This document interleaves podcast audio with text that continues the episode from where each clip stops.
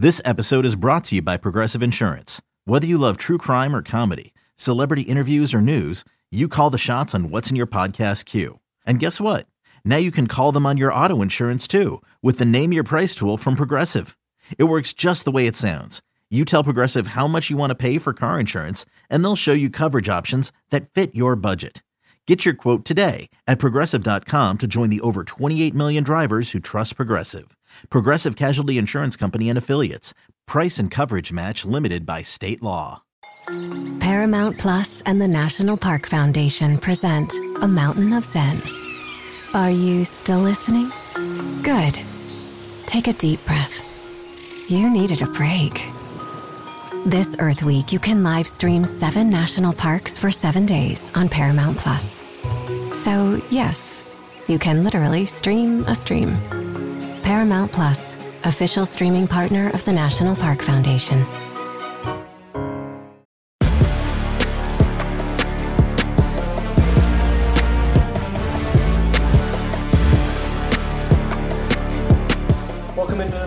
Edition of the Gig'em 24 7 Sports Podcast. I am Andrew Hattersley, joined once again by Jeff Tarpley, who um, does a great job covering the team and uh, from all angles put out a, a defensive depth chart early this morning. We're going to be talking a little defense today um, with the season set to get underway on Saturday. Jeff, thanks for joining us. Hey, man, great to be here. Um, so we we did a deep dive on the on the offensive side of the ball a couple weeks ago, and um, you know, taking a look at the defensive side of the ball, obviously there's a ton of storylines around this group as well. Um, but I think everybody's kind of intrigued to see what a DJ Durkin led defense looks like this year. What do you think will be some of the biggest differences that um, fans see between DJ Durkin and, and Mike Elko? I think Durkin will try to get more pressure. Uh, he he was more of a pressure guy when he's been at places like Florida and Michigan.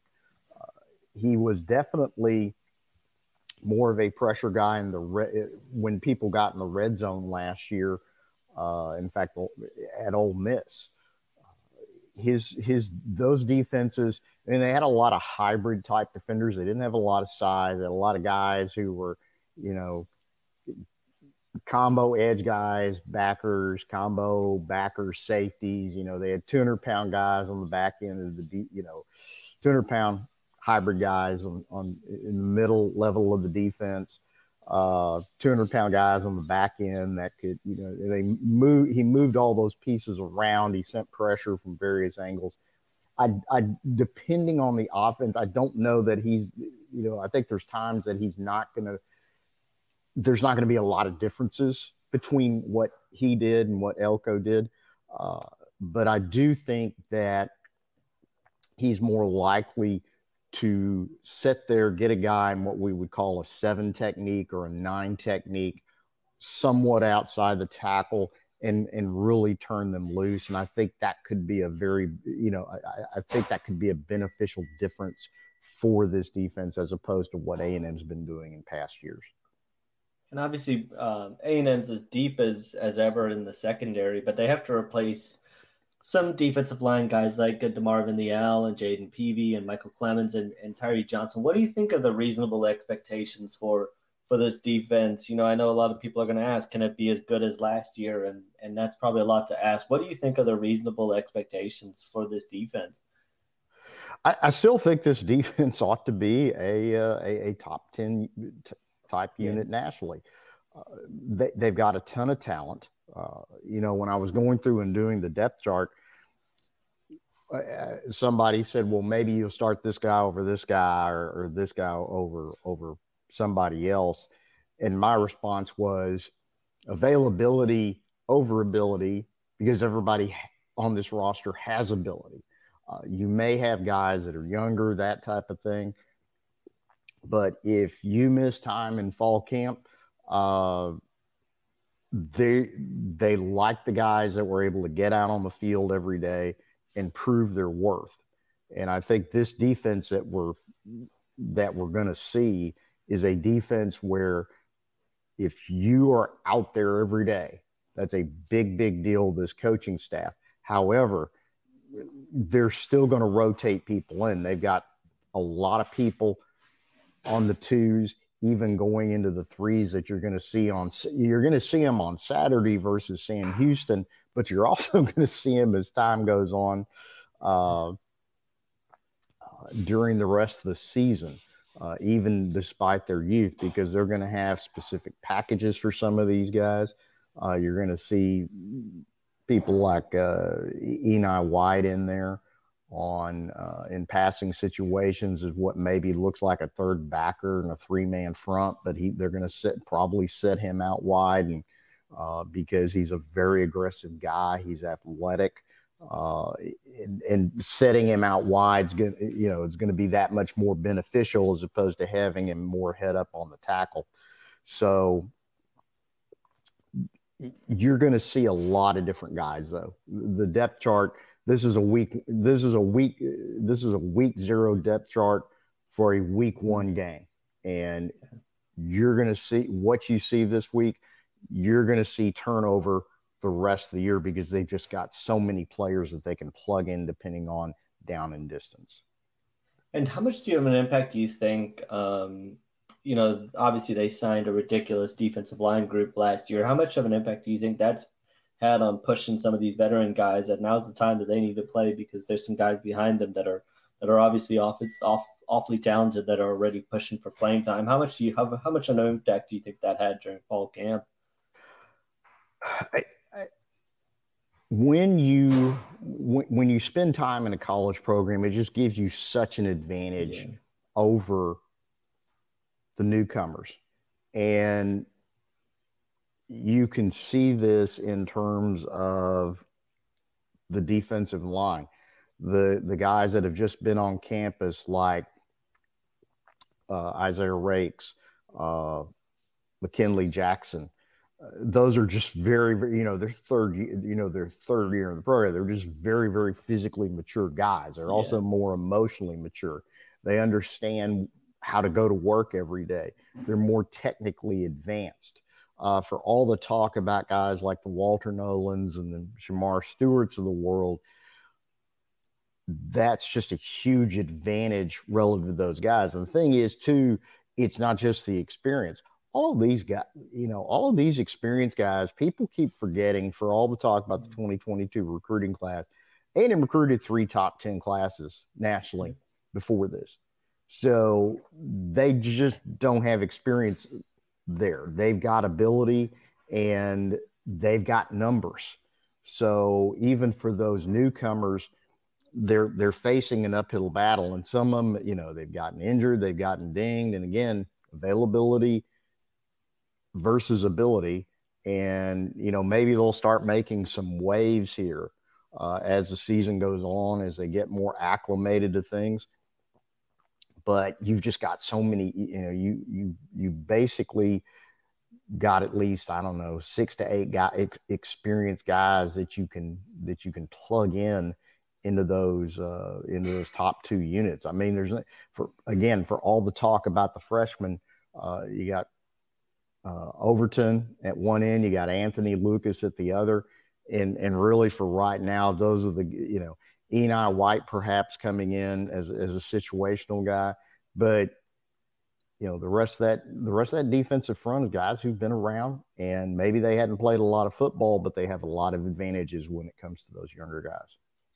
No doubt, and we, you know you and I talked about this earlier in fall camp when um, you were doing some notes, and um, you mentioned just that the byproduct of recruiting all those top 10 classes in a row is starting to have an effect when you look at like the depth in the secondary.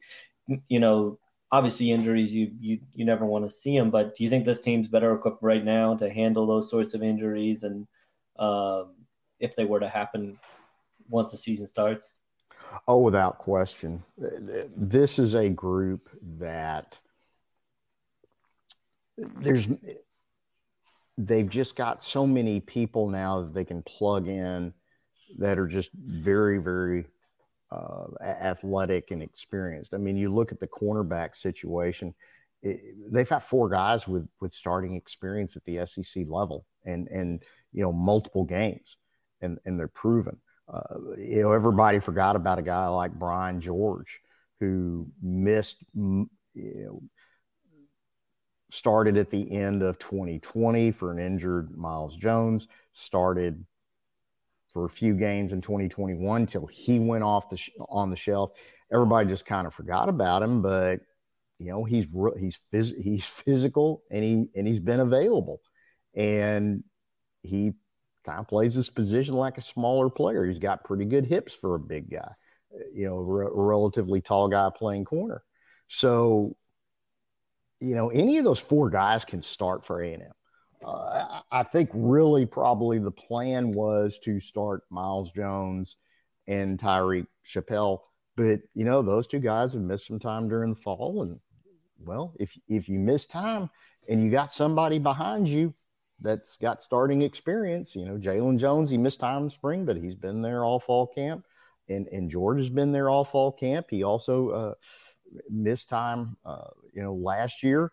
So availability versus ability.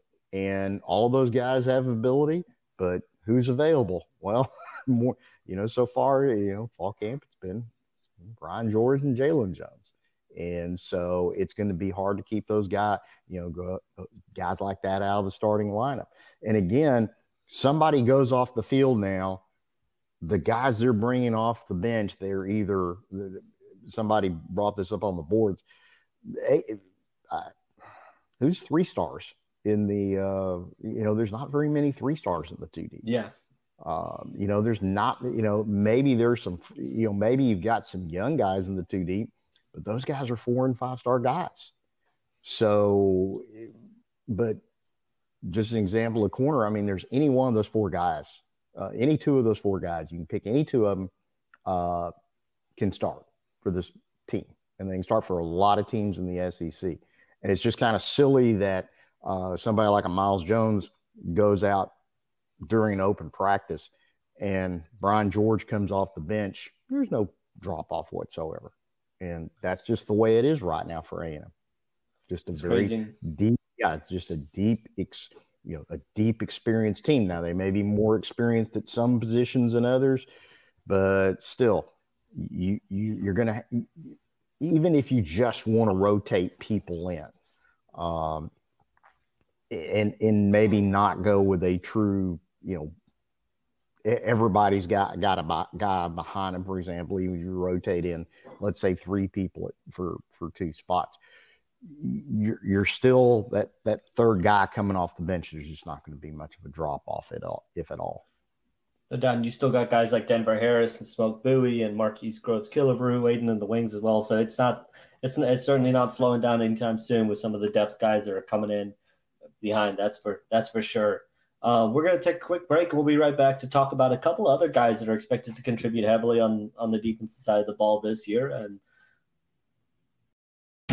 the baseball season is in full swing, which means you need to listen to Fantasy Baseball Today, part of the CBS Sports Podcast Network. Join Scott White, Chris Towers, and me, Frank Stampfl, every weekday as we recap every player from every game. We'll talk waiver wire ads, drops, players to trade for, prospects who could make an impact, and everything in between. Make sure to download and follow on Apple Podcasts, Spotify, the Odyssey app, and everywhere else podcasts are found.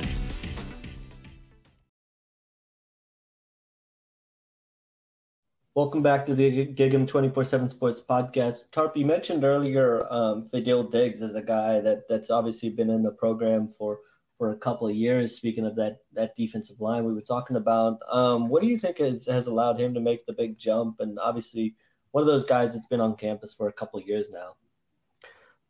He's bigger. He's he's listed 260 pounds. He's got the length. He was an athletic guy who played tight end in high school he's going to be able to come off the ball, get his get his hands into you, get that extension with those long arms, and not only that, he, he's a much bigger guy in the upper body. So when he gets those those hands into you and he gets that extension going, he's really going to be able to leverage people when he comes off of the end, not just in terms of being a pass rusher, being able to you know dip or bend and or get those hands up and, and push an uh, push a blocker back, but also in terms of just being able to keep people from getting into his body, holding his ground at the point of attack. So it, it, he's a guy who, again, you know, you, you don't have to play him as a 220, 230, 240 pound freshman. You, you play him as a guy who's 260 pounds, who's a lot stronger, who's a lot more developed. And as a result, even though he hadn't had a lot of snaps, you can you can put him out there and you can see the benefits that he's going to provide you via the experience and the time that he's had in the weight room. Uh, you know, so he he is expected to have a very very good year. And and again, going back to this, there's guys behind him that are going to be able to push him, and so it's like Jimbo Fisher says, when you've got even when you got guys like Diggs who are starters, when you've got guys behind them that are quality players, the starters have to continue to get better every day. They have to continue to be able to get on the field and show what they can do. Because if they can't, somebody else is going to take advantage of their absence. And uh, another guy that's obviously expected to contribute a ton this year and, and came coming off a really special year was Antonio Johnson. And, you know, I think there's a lot of excitement about what, what he's going to be able to do this year. What do you feel like is kind of the next step for him coming off the year that he put together last year? he's a guy who it'll be interesting to see how the NFL views him because everybody kind of starts a nickel now. Uh, they, you know, and the nickel really in the NFL is probably different than it is in college. It's probably more of a coverage spot where, as in college, it might be more of a high, hybrid safety uh, linebacker type of guy. Johnson is more of that hybrid safety backer kind of guy.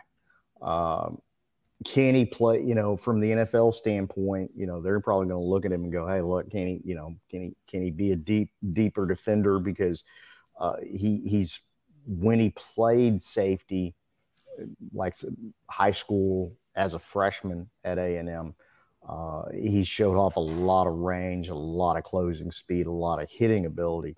But he's just so useful from the standpoint that he's got length He's got good enough hips and feet there. He can stay, he can outsize most slots and yet stay with them. And so he's still going to be a guy that, you know, when you, most teams, when they offenses, when they want to move the chains, they want to go to the slot and they want to sit there and, you know, get the slot to go down, run, you know, on third and seven, run that seven, a seven to 10 yard route, turn around, the ball's there. Johnson makes that very, very problematic because you're not going to be able to shake him easily.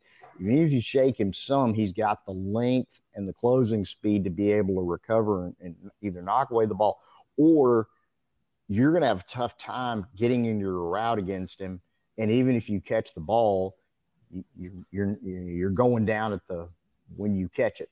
So on a third and seven, you might catch it five yards from the line of scrimmage. It's now it's fourth and two if you're at your own 25 yeah. yard line, well, you're punting the football. So, all by himself, he's probably worth a, a, at least a couple of third down conversions, you know, for A&M that you get the offense off the field and you, you get your defense off the field and, and the other team's punting the football. I mean, he may be worth a couple of those all by himself, given his abilities. I don't know how much better he can play because literally, if you, you know, I, I just don't know how much better you can grade him out. I think yeah. the interesting thing is going to be is that, you know, can, you know, at least from the NFL standpoint, can he prove that he can be a deep safety? But I don't think A&M is going to use him in that role this year uh, simply because he's so good at the nickel and because they've got other people who can, who have who can be very, very good at that deeper safety role. I just think he's going to continue to do what he does for A and M, uh, and you know, you can blitz him more. Well, maybe you know, you know Jardin Gilbert's a you know a A and M's upgraded in terms of its coverage with Jardin Gilbert playing free, and maybe they can rotate him in more and and, and perhaps send Johnson off the edge a little bit more as a blitzer, and maybe he might be more effective there. But overall, I don't know how much you know how he's probably not going to play much better. You're just going to want him to continue to do the same things that he did last year. Don, you mentioned that Colorado game specifically, and just the amount of plays he was able to make, especially to keep to keep A and M in that game while they waited for things to get going offensively. You, to your point, probably, you know, had three or four stops by himself in that game to to get A and M off the field. You mentioned Jardin Gilbert as well. Um, that's one of the few new faces in the in the secondary that fans might not know a lot about. What what should fans expect to see from him, and and what does he kind of bring to this defense? He's an athletic guy who has the hip. Know, we talk about hips and feet. He's he, he's the type of guy that when a receiver is going to run at him deep, he is going to be able to turn and run with them or turn and when he's in close proximity to them and either deter the ball going their direction or, or make a play on it he's going to offer A&M more flexibility on the back end of the defense uh, with regard to uh, the coverage and specifically more man coverage type situations. Uh, you know, he's and he's being pushed by Jacoby Matthews, the freshman, who's had a good camp. Uh, Matthews has great range, and he really comes downhill. Gilbert, though, also has great range and and can come downhill. Okay. So, Gilbert, again, when you get a better athlete in the back end of that defense, you're going to have more flexibility with that guy to be able to do some different things. And if you want to be able to, you, you know, you can lock up Gilbert probably a little bit more man coverage situations and maybe have Johnson or Demani Richardson either come down, eh, you know, come down more so in the box and and maybe come off the edge a little bit more and come from an unexpected angle. So he just gives DJ Durkin the ability to do more things that what A and M's had in the past uh, because they've just simply upgraded the athleticism available to them. No doubt, this is certainly going to be a fun defense to watch and see how they how they kind of develop over the course of the year, especially with some of those those young guys coming along and, and, and some of those guys along the defensive line. Tarp, thanks again for for joining us on, on this edition of the, the Gig 'em 24 7 Sports Podcast. Thanks. Really appreciate the opportunity.